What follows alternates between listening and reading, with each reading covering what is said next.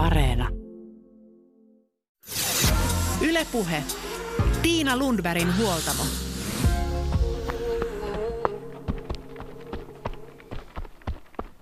Aikuisten liikkumisen suositus on uudistunut ja tässä uudessa suosituksessa huomioidaan liikkumisen ohella vahvasti myös paikallaanolon tauottamista ja riittävän unen merkitystä.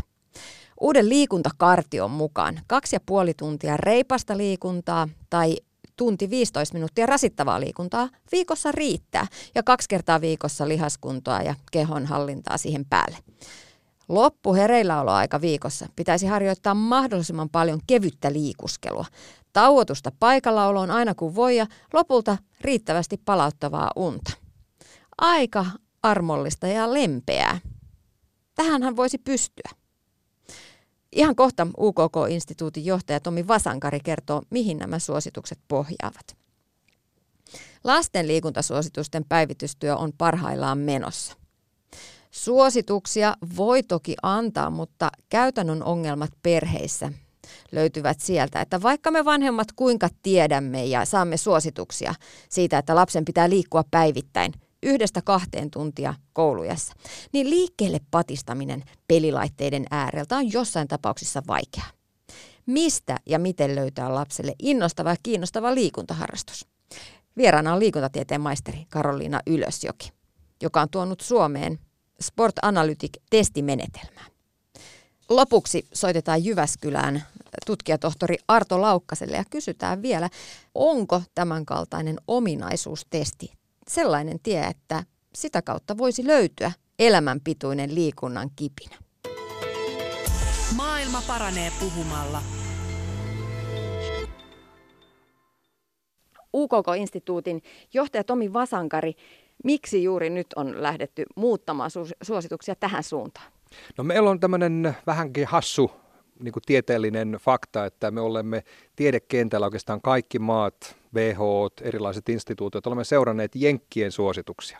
Ja amerikkalaiset ovat tehneet Physical Activity Guidelines for Americans, noin kymmenen vuoden välein nyt viimeiset vuosikymmenet ja heidän suosituksensa päivitettiin viime vuoden lopulla ja sen, sen seurauksena nyt sitten oikeastaan globaalisti voi sanoa, että on aika tämmöinen ihmettelyvaihe, että miten tämä nyt, siellä on niin moni asia muuttuu, että miten tämä nyt piirretään, miten tämä nyt otetaan huomioon. WHO tekee tällä hetkellä omia suosituksiaan siltä samalta pohjalta ja tämä on se meidänkin syy. Eli, eli jenkit menivät edellä ja muuttivat tieteellisiä faktoja ja nyt oli pakko tehdä jotain. No miten paljon sitten olisi hyvä liikkua, jotta, jos haluaa pitää huolta ö, omasta terveydestään? No tämä iso viesti, se tylsä viesti jopa on se, että me ei olla muutettu sitä kahta ja puolta tuntia reipasta ja tunti vartti rasittavaa mihinkään ja vielä pari kertaa viikossa sitä lihaskuntoakin tälle työikäiselle populalle, jonka liikkumissuositusta me nyt tällä hetkellä niin kuin pyöritellään. Mutta toisaalta voi sanoa, että nyt se haastava, uudistuva muutos, uudistuva suositus, niin se tuo sitten tikunnokkaan tämän, tämän muun liikkumisen. Eli me tunnistetaan, että sillä kevyellä liikkumisellakin todennäköisesti päästään ihan samankaltaisiin faktoihin, faktoihin, samankaltaisiin hyötyihin, mitä sillä rasittavalla tai reippaalla liikkeellä. Eli se on tässä meillä, meillä niin kuin tikunnokassa, mutta me emme missään nimessä usko, että, että vielä ehkä vuoteen kahteen siitä kevyestä liikunnasta tulee niin tarkkoja suosituksia kuin tällä hetkellä on rasittavasta ja reippaasta, mutta sanotaanko näin, että jos ennusteen eukko olen, niin en usko, että kymmentä vuotta pystyy amerikkalaisetkaan suositukset pysymään tässä, vaan että kyllä sitten tulee tarve muuttaa myös sitä kevyen liikkumisen kriteeristöä, jota vielä ei osata kertoa. Niin, Tommi Vasankari, kevyttä liikuskelua palkki on kaikista isoin palkki tässä kartiossa. Ähm, mitä se sitten ihan konkreettisesti tarkoittaa tällainen kevyt liikuskelu? Kaikkea mahdollista liikettä seisomasta liikkeelle lähtiessä. Eli nyt sitä kestävyysliikkumista ajatellaan vähän niin kuin aineenvaihdunnan, lepoaineenvaihdunnan kerrannaisina. Et jos ajatellaan, että lepoaineenvaihdunta on se hetki, kun makaan selälläni enkä tee yhtään mitään, sydän lyö, keuhkot hengittää, sisäelimet toimii, niin se on se yksi, se on se mihin verrataan. Ja tämän puolitoista kertainen tila on käytännössä se paikallaan seisominen, ja sitten kun paikaltaan seistämisestä lähtee ensimmäistä askelta ottamaan rauhallisesti liikkeelle, niin silloin me puhutaan tästä kevyestä liikkumisesta. Ja kevyt liikkuminen tai liikuskelu päättyy sitten sinne noin kolmeen lepoaineen vaihdunnan kerrannaiseen, josta alkaa sitten tämä reipas liikunta ja liikkuminen. Ja siinä mielessä puolitoista kolme mettiä lepoaineenvaihdunnan kerrannaista on tämä taso. No aktiivisesti liikkuvan ihmisen näkökulmasta tähän kuulostaa nyt ihan höpö höpöltä, että mitä, mitä ihmettä, että, että niin. tuollahan me käydään niin kuin pyöräilemässä ja hiihtämässä ja juoksemassa ja punttisalilla ja treenataan, treenibuumistakin puhutaan, niin onko se nyt ihan oikeasti totta, että myös sillä, että, että vähän kotona liikuskelee, käy vaikka sohvalta kurkistamassa jääkaappiin, niin silloin on ihan yhtä hyviä vaikutuksia? No hyvä, e, ollaan rehellisiä. Edelleenkin parhaat vaikutukset saan varmasti sillä, että liikun rankemmin ja hiki, hiki tulee ja saa niin kuin hyötyjä irti. Mutta sitten me taas toisaalta tunnistetaan, että kaikki ihmiset ei pysty. Meillä on erilaisia syitä, meillä on erilaisia terveysongelmia tai sitten on nivelongelmia tai mitä ikinä.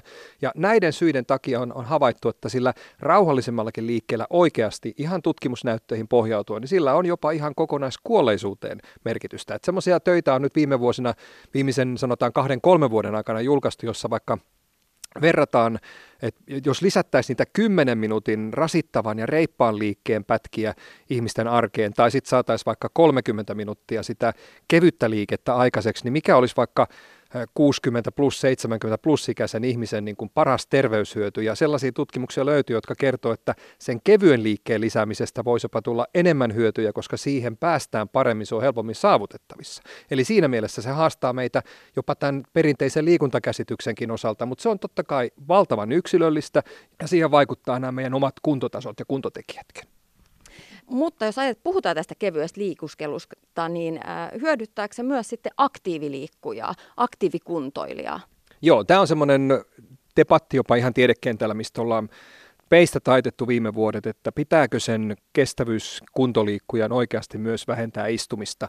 Ja nyt tämä jenkkisuositus piirtää nämä käyrälle ja kertoo, että lähes kaikki, jotka liikkuvat riittävästi, niin hyötyvät myös istumisen vähentämisestä. Et nyt se on kerrottu sit hyvin selkeästi, että pitäisi myös vähentää sitä istumisen aikaa, vaikka kuinka olet liikunnallisesti aktiivinen.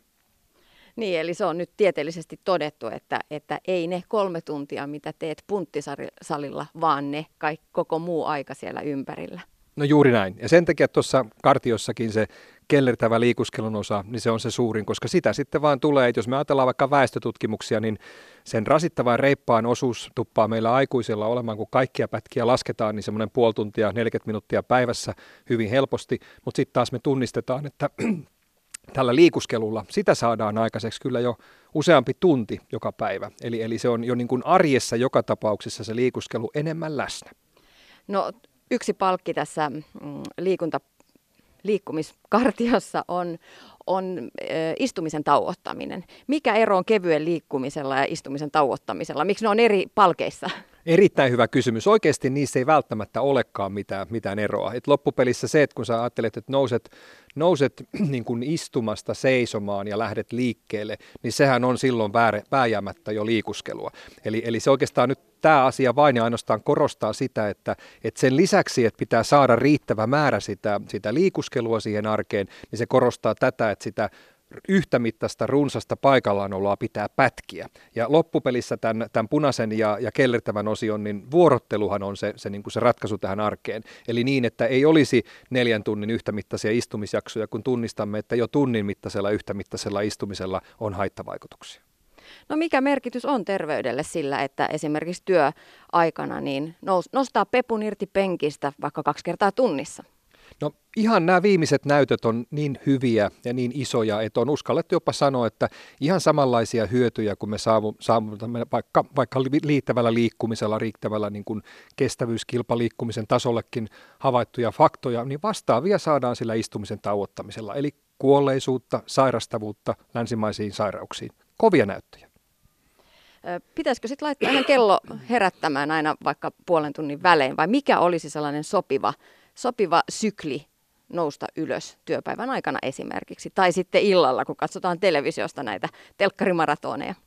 No se on hyvä kysymys, että tiedekenttä ei, ei uskalla sanoa vielä absoluuttista rajaa siihen, että paljonko sitä liikuskelua pitäisi olla tuntimäärää päivässä, eikä se myöskään kerro vielä tarkkaa määrää siitä, että montako kertaa tunnissa pitäisi nousta pystyyn. Mutta itse tämmöisenä hiha-arvauksena olen, olen koittanut sanoa, että jos vaikka kaksi kertaa tunnissakin pystyy nousee, niin se on jo aika hyvä määrä. Varmasti kerrallakin on jo hyviä vaikutuksia, mutta jos pari kertaa tunnissa nousee pystyyn, niin ilman muuta sillä käynnistää aineenvaihdunnan, sillä, sillä saa taas jo vireystilan nostettua, sillä pystyy sokeriaineen aineenvaihdunnan käynnistämään ja lihakset herätetty ja aivotoimintakin on vähän vilkkaampaa. Et jo pari kertaa tunnissa, vaikka muuta kuin työ, työtuolinsa kiertäen, sama paikka, sama muoto, niin kuin armeijassa sanotaan, niin se jo riittäisi pitkälti. No mitä kropassa ihan konkreettisesti tapahtuu silloin, jos vaikka kerran tunnissa nous, nousee ylös, pyöräyttää hartiat kerran ympäri ja, ja tekee vaikka yhden ö, askelkyykyn? Syke kiihtyy, eli, eli sydän keuhkot rupeaa tekemään vahvemmin töitä, ja kun nämä tekevät töitä vahvemmin, niin se tarkoittaa myöskin aineenvaihdunta kiihtyy. Ja kun lihakset ryhtyy tekemään töitä, niin myöskin energiaa kuluu. Eli siinä on, siinä on tämmöinen moninainen ketju, mikä lähtee sieltä sydämestä, keuhkosta, energiankulutuksesta, joka sitten johtaa siihen, että kyllä, kyllä hormonit herää, aivotoiminta käynnistyy, hermot rupeaa vilkkaammin liikuttelemaan tavaraa tai, tai viestiä toinen toisillensa, hermosolut, eli, eli koko kroppa käynnistyy. Ja siinä mielessä voitaisiin sanoa, että se semmoinen kiva termi kuin vireystila, niin se vireystilahan kaiken kaikkiaan siinä paranee. Niin, tästä on menty aika paljon eteenpäin siitä, kun menneenä vuosikymmeninä on puhuttu, että toimistotyöläisen pitäisi tehdä taukojumppaa, jotta niska-hartiaseudun ongelmat vähenisivät. Nyt puhutaan koko kropan hyvinvoinnista. Näin juuri, näin juuri. Ihan täsmälleen tämä, että minusta kiva, kiva esimerkki tuossa alkupelaisessa äitisuosituksessa Jenkeillä on se, että, että kun liikut enemmän, niin voit ja nukut paremmin. Ja minusta se on aika kivasti sanottu, että, että, ei, että niin hyvä ja niin tärkeä kuin onkin, että me korostetaan sitä terveysvaikutusta, että mitä kaikkia sairauksia tulematta tai millä voidaan paremmin, niin ehkä se kaikista paras viesti kuitenkin meille, meille arjessa purtajilla on se, että me voitaisiin paremmin ja nukuttaisiin paremmin istumisen vähentäminen on noussut esiin vasta viime vuosina vahvasti ja isostikin hyvinvointipuheeseen. Miksi se on noussut esiin vasta viime vuosina? No se varmaan lähtee ennen kaikkea tästä meidän niin kuin faktan puutteesta. Että yleensä tiedekenttähän siihen, minkä, minkä se havaitsee, minkä se löytää, niin sen, sen mukaan sitten lähdetään suosituksia rukkaamaan. Et kun edellinen Jenkki liikuntasuositusten päivitys oli kymmenen vuotta sitten, niin faktaahan ei ollut juuri laisinkaan. Et sen takia Jenkitkin joutuvat lähteä melkein nollista tässä omassa suosituksissaan. Meillä toki on Suomessa ollut jo istumisen vähentämisenkin suosituksia, mutta ne amerikkalaiset faktat oikeastaan voi sanoa, että koko tämä, tämä niin kuin tieteellinen näyttö, niin se on noin 10 vuoden vanhaa. Ensimmäiset näytöt taisi tulla ajankäyttötutkimuksista, että opittiin, että, että niin kuin ihmiset viettävät esimerkiksi TVn ääressä aikaa paikallaan ja opittiin, että TVn katselu on niin kuin hankalaa ja haitallista, jonka jälkeen ymmärrettiin, että ei se TV nyt ehkä ole se yleisvaarallinen vempaa, mikä, mikä tappaa ihmisiä, vaan kysymys oli siitä, että ihmiset istuvat ja ehkä sitten syömät vielä epäterveellisesti. Ja sieltä se niin kuin sen paikallanolon haitat on lähteneet. Se on lähteneet TV, TV-viewing oli ne ensimmäiset haittavaikutukset ja niitä julkaistiin väestötutkimuksissa ja sen jälkeen opittiin ymmärtää, että hei tässä on kysymys istumisesta ja paikallanolosta ja pala palalta se tieto on tarkentunut.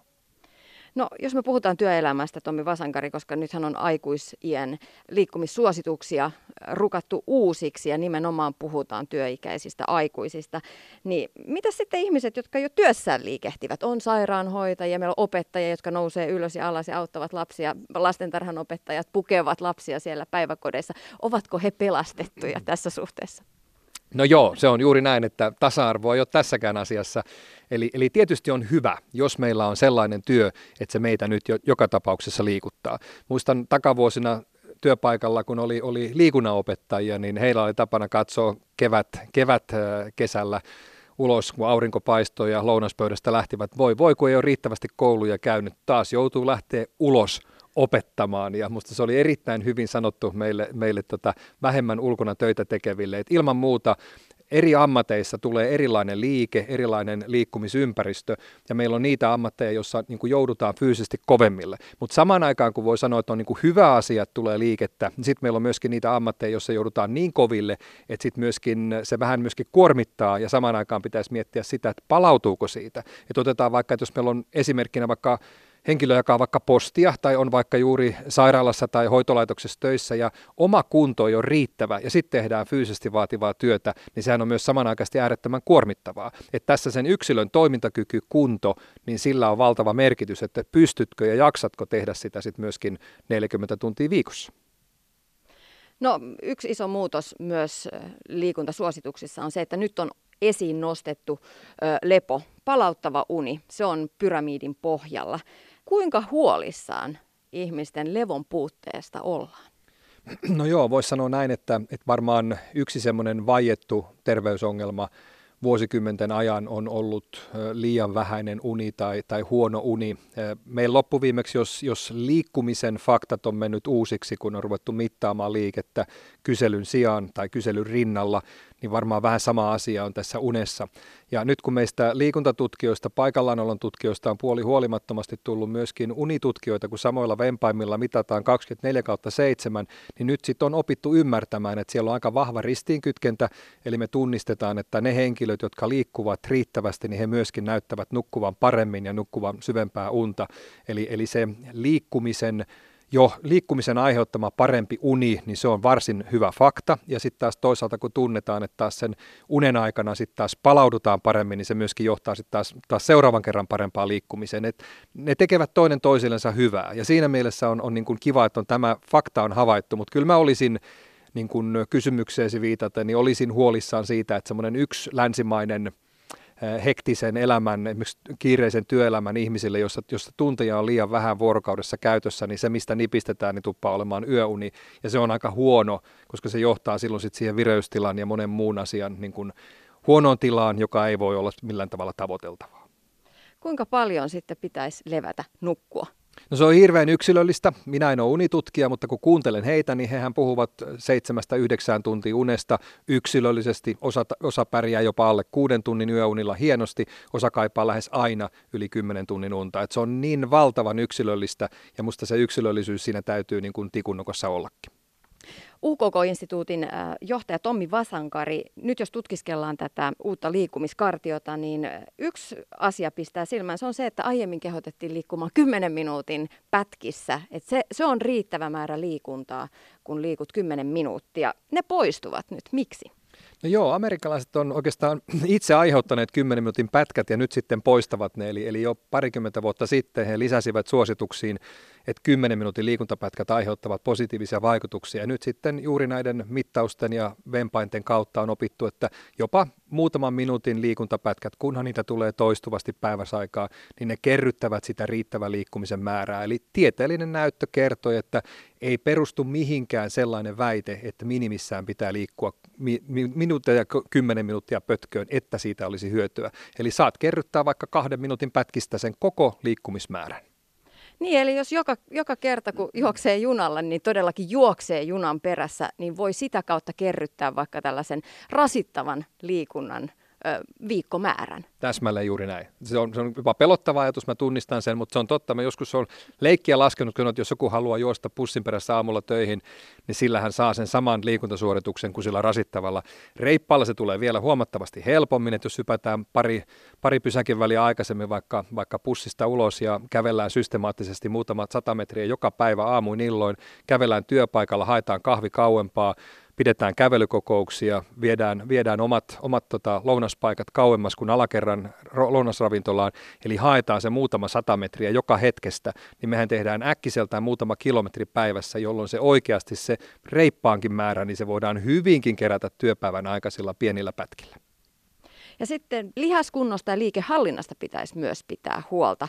Mitä se tarkoittaa käytännössä? Punttitreeniä ja No joo, oikeastaan amerikkalaiset, niin kuin kutsun näitä äitisuosituksiksi, niin he puhuvat aikaisemmin oikeastaan puhtaasti kuntopiiristä ja sitten kuntosaliharjoittelusta noilla, noilla painolaitteilla.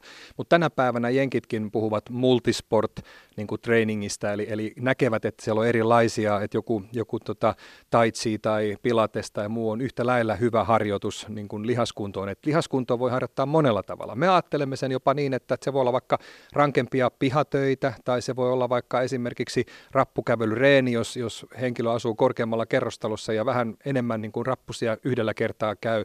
Eli mitä tahansa, mikä isoja lihaskunto, lihasryhmiä kiusaa, kuormittaa samanaikaisesti, niin sitä olisi hyvä lihaskuntoreeni. Parhaimmillaan se pitää silloin sitten sisällään jalkoja, käsiä, selkää, vatsaa, mutta toki esimerkiksi joku rappureeni, niin sehän nyt ei niin voimakkaasti kiusaa mitään muuta kuin jalkoja, mutta sitten se tarkoittaa, että seuraava sitten jotain muuta lihasryhmää.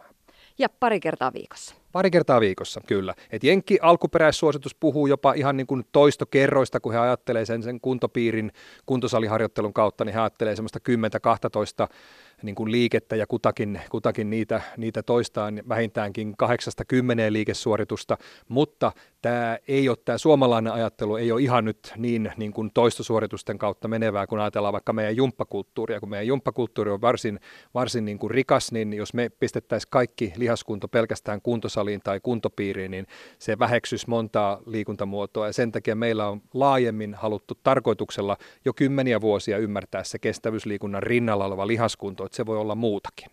Ja se voi se liikunta olla molempia esimerkkinä vaikka murtoma hiihto. No joo, musta on kiva esimerkki, kun, kun tuota katsastaa vaikka vähemmän hiihtänyttä henkilöä, joka lähtee luistelupotkuja opettelemaan, niin se on todella vaikea pysyä yhdellä suksella yhtä aikaa niin kuin kerrallaan pystyssä ja, ja, ja miettii, että se pitää saman aikaan selä ja vatsan korsetin kasassa, se saman aikaan tekee tasapainoharjoittelua ja sitten myöskin kuitenkin kormittaa sekä jalkoja että käsiä. Et se on hyvä esimerkki kestävyysliikuntaharjoituksesta, joka todella on myös lihaskuntoharjoitus ja tasapainoharjoitus.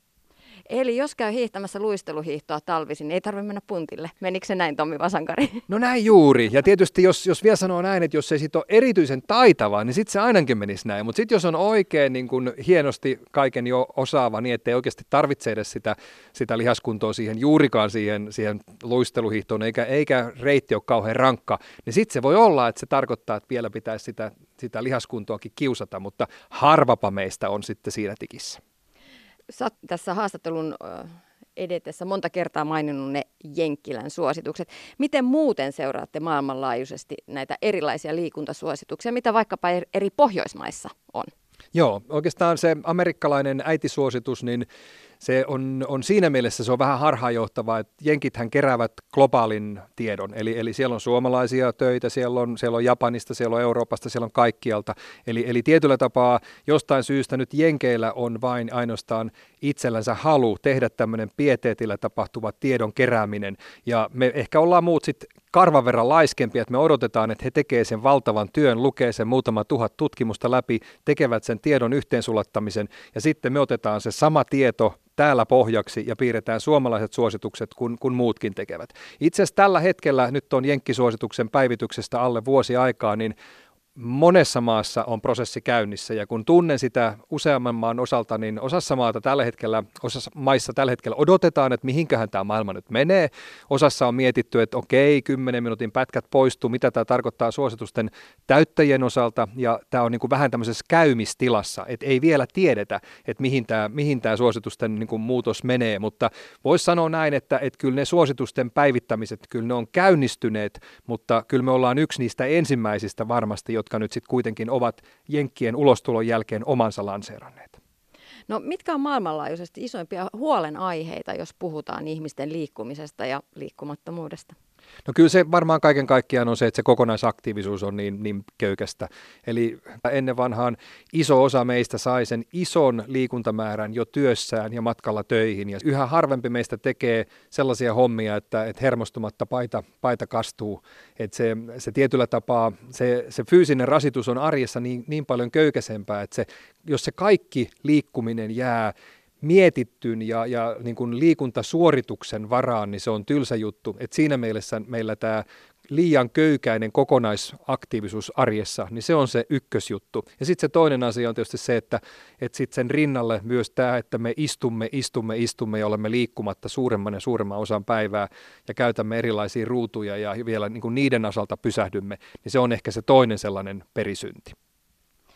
Huoltamossa muutama jakso sitten tanssia koreografi Valtteri Raekallio totesi, että, että me ollaan menty aika hassuun suuntaan, että me teemme kaikkemme, jotta meidän ei tarvitsisi liikkua. Hankitaan robottiruohonleikkurit ja robottiimurit, kun sitten taas niitä hommia tekemällä niin ihmisapina saisi oman duuninsa. Mitä, mitä sanot tähän ajatukseen? No se on juuri näin. Mä oon ihmetellyt sitä, että oikeastaan koko toisen maailmansodan jälkeinen jakso, niin sehän menee silleen, että jos minä keksin tänä päivänä jotakin, mikä helpottaa sun arkea, niin se myydään seuraavassa joulumyynnissä.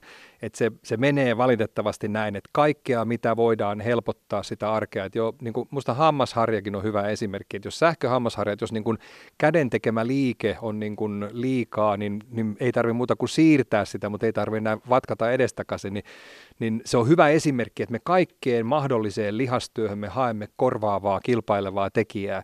Ja siinä mielessä niin, niin se on tämän länsimaisen kulutusyhteiskunnan yksi, yksi niin kuin trendi. Ja tietyllä tapaa tämä liikkumissuositus onkin tavallaan niin kuin tämän järjen vastaisten toimintojen tekemistä, että koitetaan tehdä arkea rasittavammaksi. Eli, eli kulkemalla pidempi matka paikasta A paikkaan B, niin sehän tuntuu järjen vastaiselta.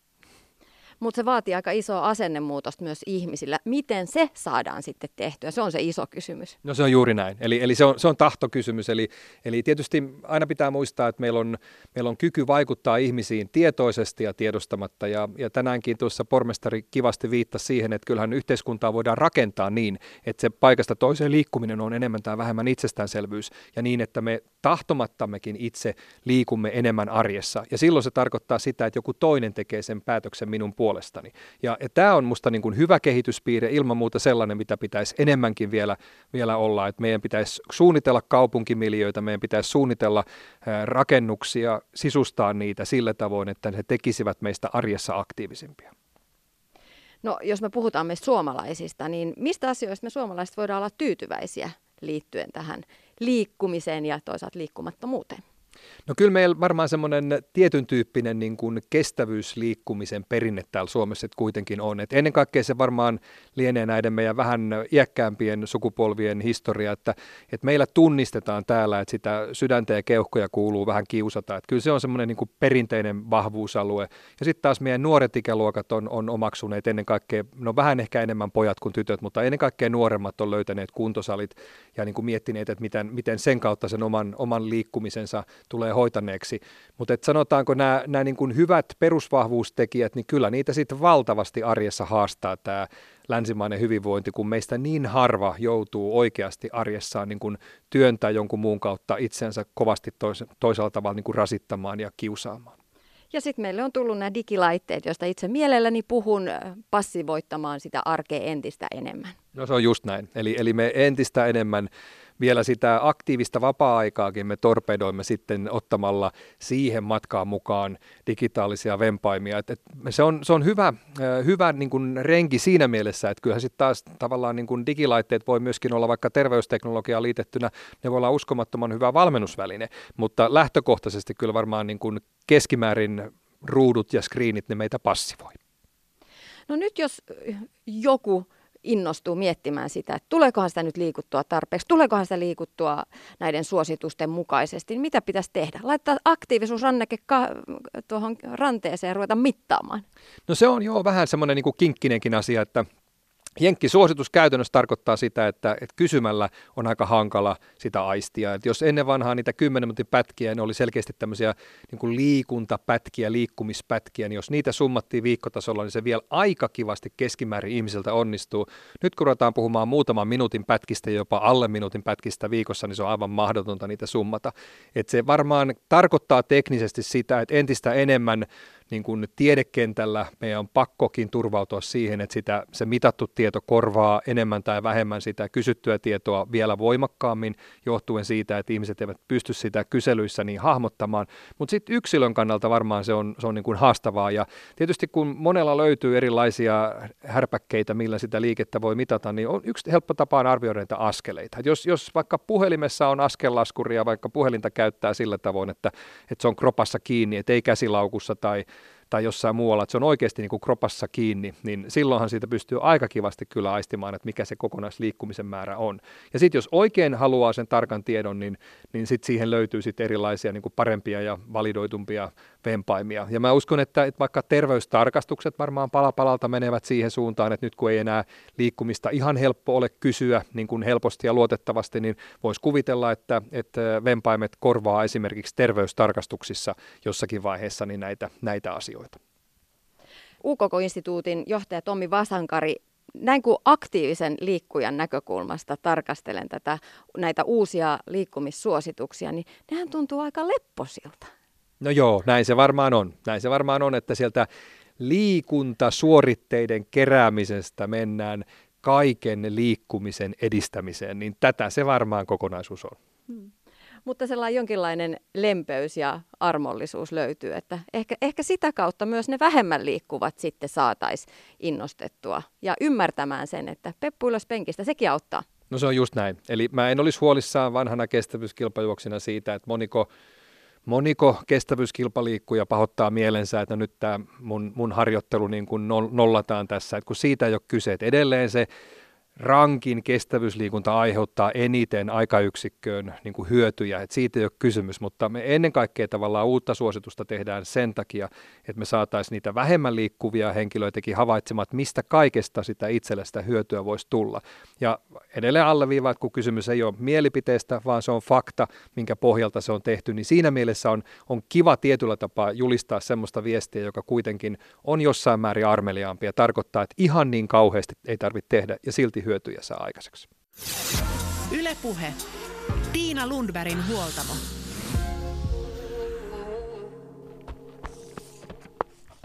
Näin on siis aikuisten liikuntasuositukset päivitetty.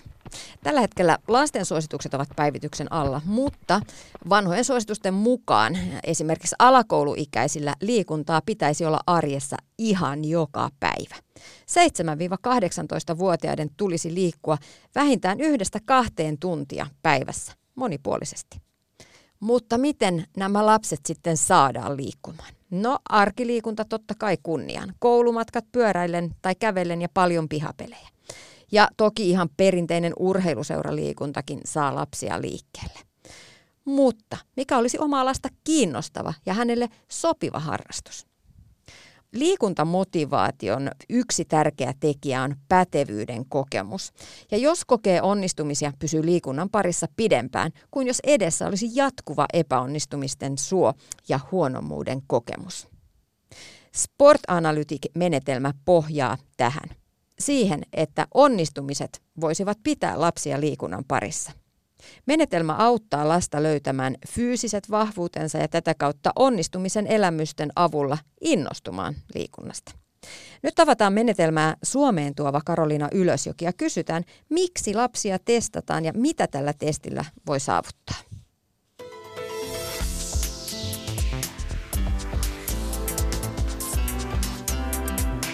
Yle Puhe.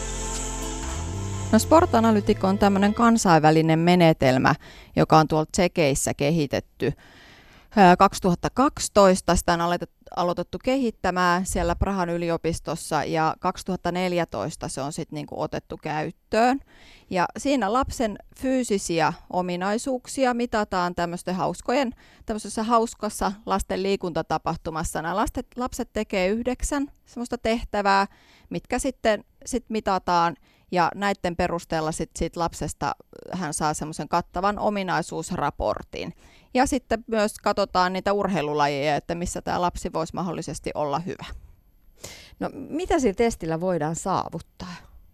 No sillä testillä aika kattavasti niin kuin lapsen fyysiset ominaisuudet kartotetaan ja siellä nähdään niin kuin selkeästi, että missä se lapsi on hyvä ja missä hänellä on niin kuin vielä kehittymisen varaa.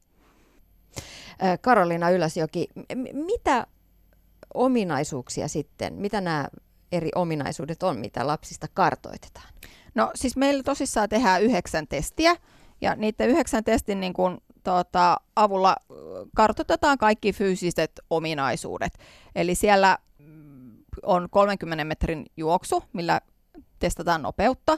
Siellä on vauhditon pituus, tai sitten vanhemmat lapset tekee vauhdittoman kolmiloikan, sillä testataan räjähtävyyttä.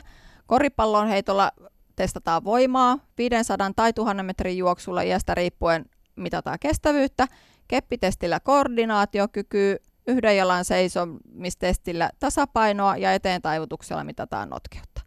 Että, että kaikki tämmöiset niin fyysisen ominaisuuden osa-alueet käydään läpi. Sen lisäksi meillä on tämmöinen lipuryöstötehtävä, millä kartoitetaan pelinäkemystä.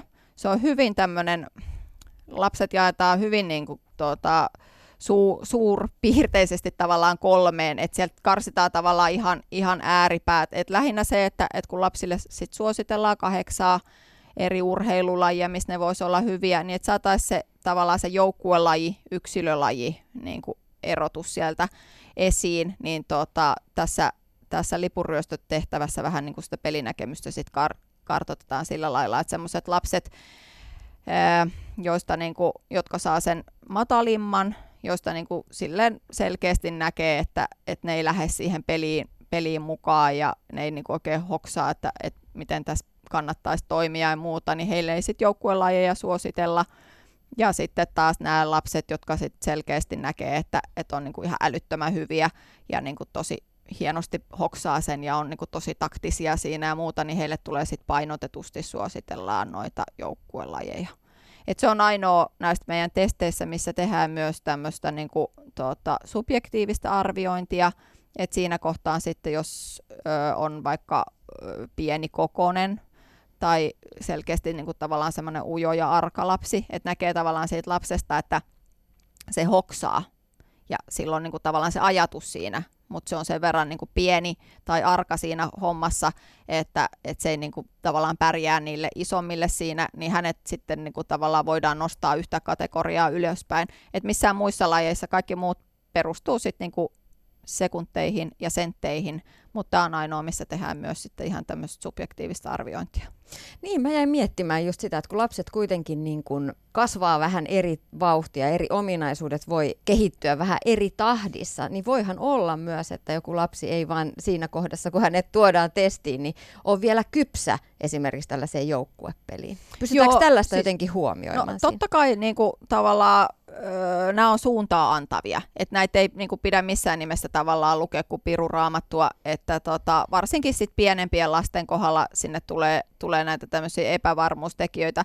Mutta tämän niin kuin, tavallaan menetelmän se vahvuus tässä kohtaa on se aivan valtava niin kuin, määrä, että kun siellä on 400 000 lasta, mikä niin kuin, tavallaan on siinä taustalla, että niitä viisivuotiaita on siellä niin kuin, kymmeniä tuhansia – että, että jos ajattelee tavallaan joku viisivuotias, joka meillä on se niin kuin alaraja, että, että niissä viisivuotiaissa on paljon erilaisia alisuorittajia, ylisuorittajia, ujostelijoita, aikaisin kehittyneitä, myöhään kehittyneitä, niin se valtava niin kuin massa tavallaan kuitenkin tasapainottaa sen niin, että, että se keskiarvo on aika lähellä sitä, sitä niin kuin totuutta. Mutta kyllä siis ilman muuta just se, että, että, että nämä on niinku semmoisia suuntaa antavia, että ei näistä kannata niinku ihan hirveän liian niinku tavallaan vakavasti ottaa näitä, näitä tota, varsinkaan niiden pienempien lasten kohdalla, niin niin ja sitten jos ajatellaan esimerkiksi kestävyysominaisuuksia, koska kestävyys, fyysiset kestävyysominaisuudet lähtee lapsilla vasta kehittymään suht koht myöhään, mutta jos mm. sillä on se data taustalla, niin kyllähän se sitten antaa jonkinnäköistä niin, suuntaa. Niin, tavallaan mm. just se, että, että se on sitä viisi mikä niin kuin tavallaan viisivuotiaiden kehitystaso on, niin se vertaa sitä siihen viisivuotiaiden, viisivuotiaiden tasoon. Mutta, mutta varmasti siis, jos ajattelee niin, että, että joku lapsi kävisi tämän tekemässä viisivuotiaana ja sitten uudelleen 13-vuotiaana, niin kyllähän siellä on saattanut tapahtua niin kuin suuria, suuria muutoksia. Ja kyllähän näissä lajeissakin sitten tavallaan näkee myös sen, sen tekniikan ja harjoituksen, niin kun, että jos esimerkiksi toi, vaikka toi koripalloheitto, eli voimaa mitataan koripallon heittotestillä, mikä tehdään sillä istumasta, as, istuvasta asennosta ja tästä rinnalta heitetään, niin ö, sellaiset lapset, jonka harrastus on koripallo, niin he kyllä saa niin kuin, tavallaan suhteessa, ehkä näin silmämääräisesti, jos katsoo sitä lasta ja katsoo niin kuin sen ominaisuuksia ja muita, niin kuin, ja ajattelee, että, että se ei, hänen vahvin ominaisuus ei ehkä olisi niin kuin voima, niin se saattaa sitten nousta vahvimmaksi ominaisuudeksi, koska sen lapsen tekniikka sen pallon heittämisessä on sitten kuitenkin parempi, koska hän on sitä harrastanut sitä pallon heittämistä. Että et kyllähän nämä niin kuin, tavallaan lapsen harrastukset myöskin niin kuin, ja se tekniikka myös sitten muovaa tässä. Et se ei ole pelkästään puhdasta sitä ominaisuutta, että sitähän on ihan älyttömän vaikea, vaikea mitata varsinkaan tämmöisessä päivän lapsille tarkoitettussa päivän massatapahtumassa, niin saadaan niin kuin semmoista tosi, tosi laboratorio niin kuin tulosta tavallaan ulos, että, Joo. että se ei, on, se ei niin kuin onnistu ja siihen ei pyritä ja sen verran pitää niin kuin tavallaan katsoa, että nämä on just niin kuin suuntaan antavia.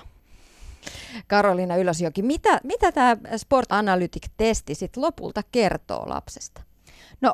Tämä antaa lapsesta tosi paljon kaikkea tietoa ja oikeastaan sitten tämä tietohan tulee vanhemmille, että me ei luovuteta tätä ulospäin kenellekään, kenellekään ulkopuolisille, että et, muistaakseni se oli 25 päivää, kun se näkyy tavallaan lapsen nimellä nämä tulokset. Sen jälkeen ne muuttuu anonyymiksi, siirtyy sinne massaa vertailutuloksiksi anonyymeinä.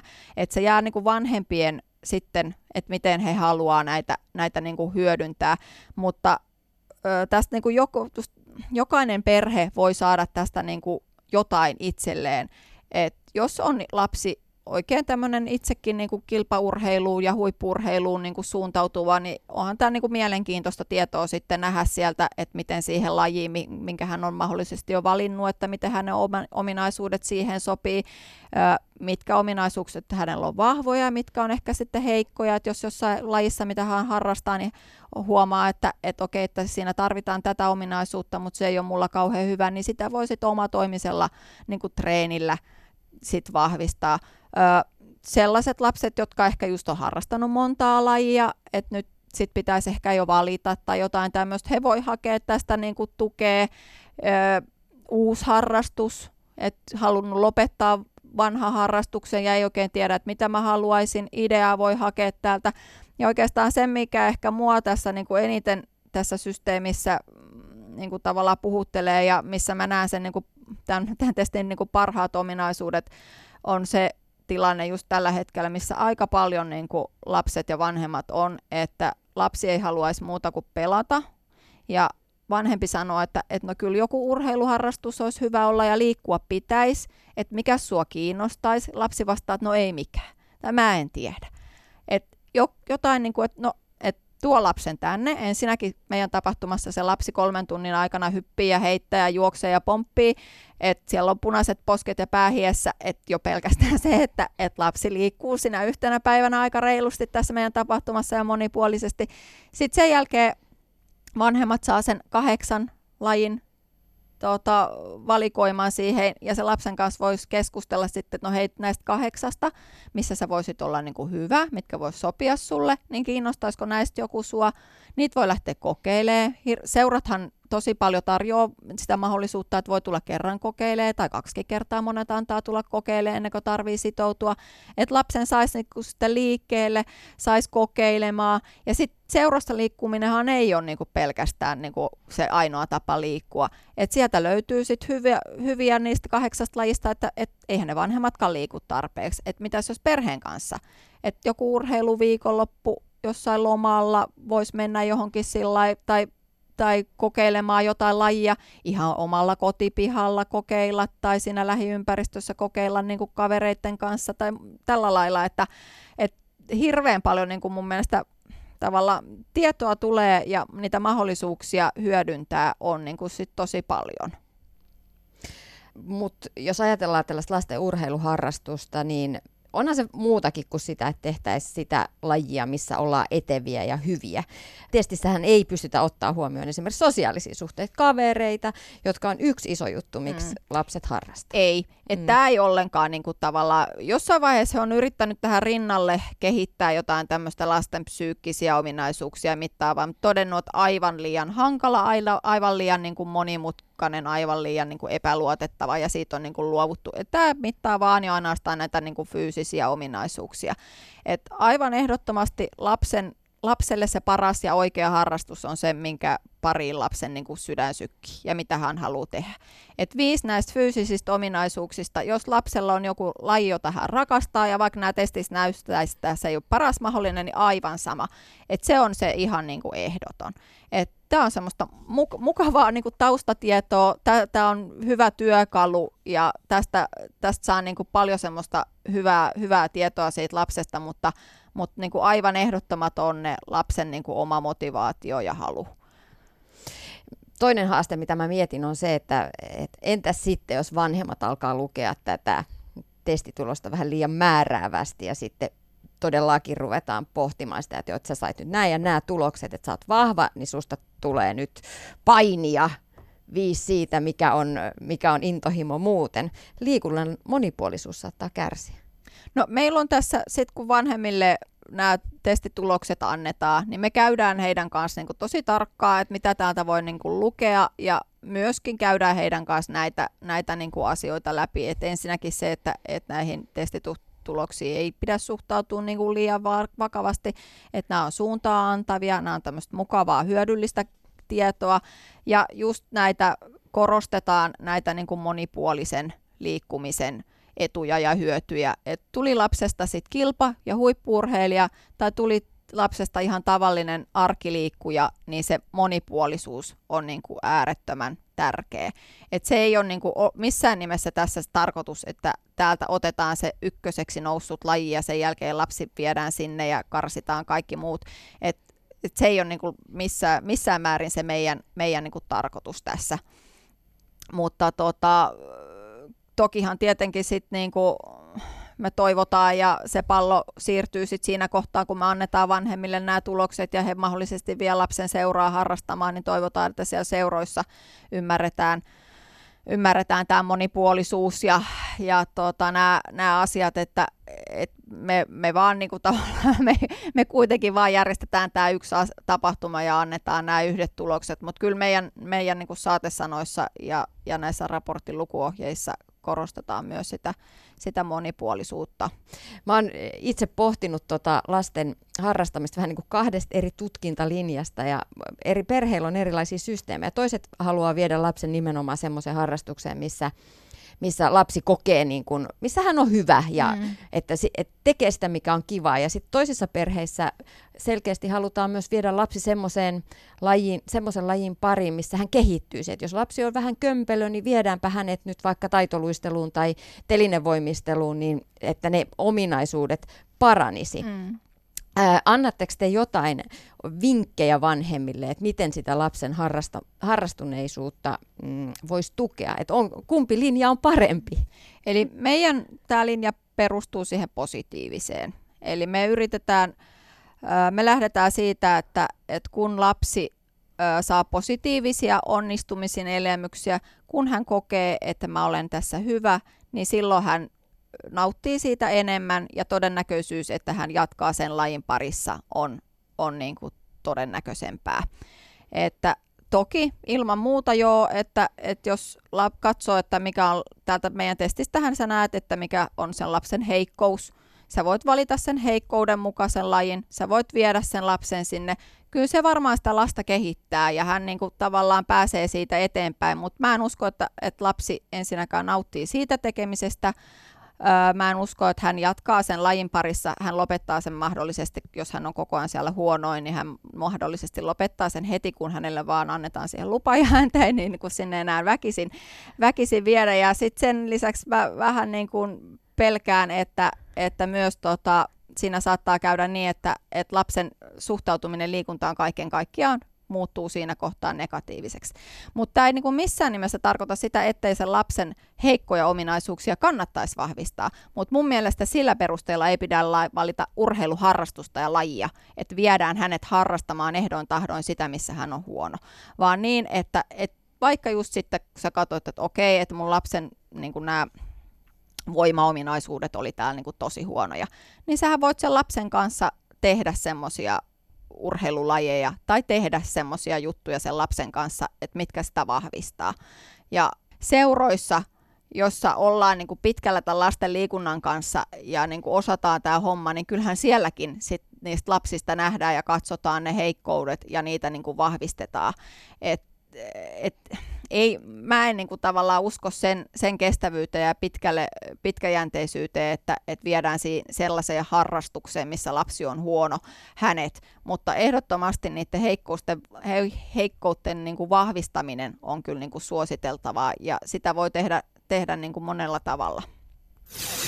Ylepuhe. Tiina Lundbergin huoltamo. Sport Analytic etsii siis lapsen henkilökohtaisten ominaisuuksien kautta niin sanotusti oikeaa lajia, omaa lajia, joka sytyttäisi liikunnan innan. Voiko liikunnallinen kipinä oikeasti löytyä tätä kautta? Sitä kysytään seuraavaksi ja otetaan puhelu Jyväskylän yliopiston liikuntatieteelliseen tiedekuntaan ja tavoitellaan tutkijatohtori Arto Laukkasta. Hän on tutkinut väitöskirjassaan, miten perheitä kannattaa kannustaa lisäämään lasten liikuntaa ja millaisia vaikutuksia liikunnalla on lasten motorisiin taitoihin. Yle puhe.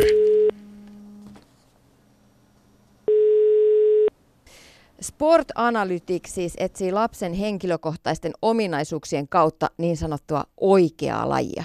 Mitä ajattelet, onko tämänkaltainen ominaisuustesti sellainen tie, että sit sieltä voisi löytyä elämänpituinen liikunnan kipinä? Tämä on kysymys, että kyllä tuohon vastaus on sillä keinoin, ei voi sanoa kyllä eikä ei, että kyllähän tietysti liikuntainno syntyminen niin on totta kai aika moni asia vaikuttaa siihen lapsuusiällä.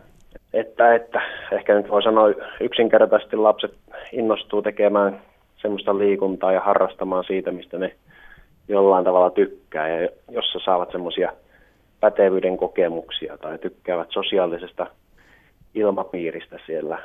Eli tota, ehkä tuohon vastaukseen silläkin on hieman kielteinen vastaus, että ei, ei se varmasti ihan se liikuntainto pelkästään liikuta tämmöisiä fyysisiä ominaisuuksia, vahvuuksia tunnistamalla ihan, ihan valitettavasti, ehkä ihan niin yksinkertaisesti tuu se into siihen liikuntaan.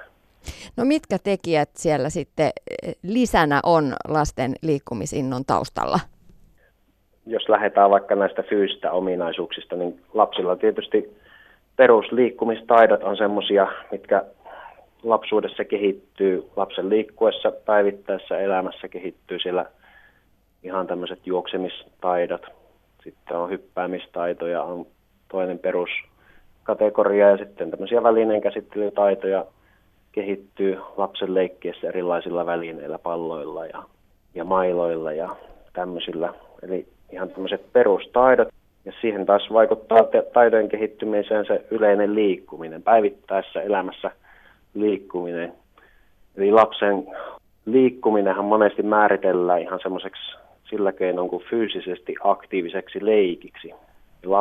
leikkihan sanotaan olevan lapsen työtä, eli oikeastaan niin kuin lapsi leikkii koko kehollaan aika, aika lailla pitkälti tuossa ensimmäisenä elinvuosina, että se on sen tärkein, tärkein tapa leikkiä. Eli kyllä nämä tämmöiset perus, peruspalikat siihen liikuta innon syntymiseen, niin siellä ensimmäisenä elinvuosina varhaislapsuudessa luodaan, että on, on mahdollista osallistua tyypillisiin liikuntaleikkeihin, jotka on sille iälle ja kehitystasolle tyypillisiä, niin siinä aika paljon. Sitten tulee nämä kaveri, kaveripiirivaikutukset sitten vähitellen siinä päiväkoti- ja alakoulujässä, jotka rupeaa sitten vaikuttamaan paljon kanssa motivaatioon ja innostukseen. No nyt aikuisten liikkumissuosituksia rukattiin siihen suuntaan, että arkiliikkumista nostettiin vahvasti esille. Onko se hyvä tie myös lapsille? No joo, ehdottomasti. Kaikki, kaikki meidän liikkuminen pohjautuu siihen, miten, miten aktiivisia me ollaan jokapäiväisessä elämässä. Että, että niin kuin tuossa sanoin, että lapsen, lapsen liikkuminen oikeastaan on sitä fyysisesti aktiivista leikkimistä, että lapsilla, lapsilla tuo arkiliikkuminen on vähän vähän ehkä huono termi kuvaamaan sitä, mutta se kuvastaa sitä, että ollaan aktiivisia siihen ihan päivittäisessä elämässä. Kuljetaan pienet, pienet matkat kävellen tai muilla kulkuneuvoilla käyttää lihasvoimaa ja annetaan, annetaan lapsen olla liikkeessä ja asioita kehollaan. Se on, se on kyllä sitä lapsen arkiliikuntaa, se on erittäin tärkeä osa. No miten perheet sitten vois lähteä yhdessä liikkumaan? Miten kannustaa heitä lähtemään liikkeelle yhdessä? Hyvä kysymys. Se on tietysti ihan, yhdessä liikkuminen on tietysti yksi semmoinen perus, perusjuttu, mistä liikuntatottumukset luultavasti syntyy. Eli lapsi näkee, näkee vähän mallia siitä aikuiselta, että kun vanhempi liikkuu, niin silloin se tulee luontaisena osana, siirtyy lapselle semmoinen malli, että tällä keinoin sitä kuljetaan aktiivisesti pieniä lyhyitä matkoja, portaita käytetään hissin sijaan. Ja tota, niin voidaan, aina tämmöinen tietysti on hyvä, jos vaan mahdollista, niin tavallaan lapsen tasoisia juttuja tehdä. Eli jos vanhempi pystyy heittäytymään aika ajoin sille lapsen leikille ihan täysillä, täysillä mukaan siihen lapsen leikkiin, niin se on ehkä luultavasti niitä yksi parha, parhaita tapoja kasvattaa lasta liikunnallisesti. Tutkija tohtori Arto Laukkanen, mikä merkitys sitten liikunnalla on lapselle? Eli miksi kannattaisi viedä lapsia urheiluharrastusten pariin ja liikkua yhdessä lapsen kanssa arjessa? Mm. No kyllähän se tietysti kasvu- ja kehityksen kannalta on hyvin moninaiset ne merkitykset. Niin kuin lähdetään siitä, että leikki on lapsen, lapsen ihan ehdoton edellytys.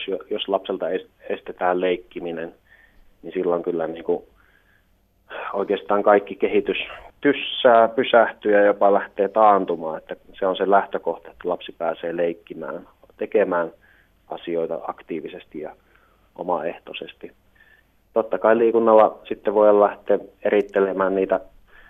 Liikunnalla ihan luusta vahvistuu reippaalla erityisesti tämmöisellä vauhdikkaalla liikunnalla, niin se on ehkä semmoinen selkeinten havaittavissa oleva, eli luusta kehittyy lapsuusiällä ja ja se luustomassa, mitä lapsuusiällä saadaan kehitettyä, niin sillä me eletään loppuelämä. Sitä ei enää sitten aikuisiällä synny lisää sitä luustomassaa, vaan että se, se pohja luodaan lapsuudessa.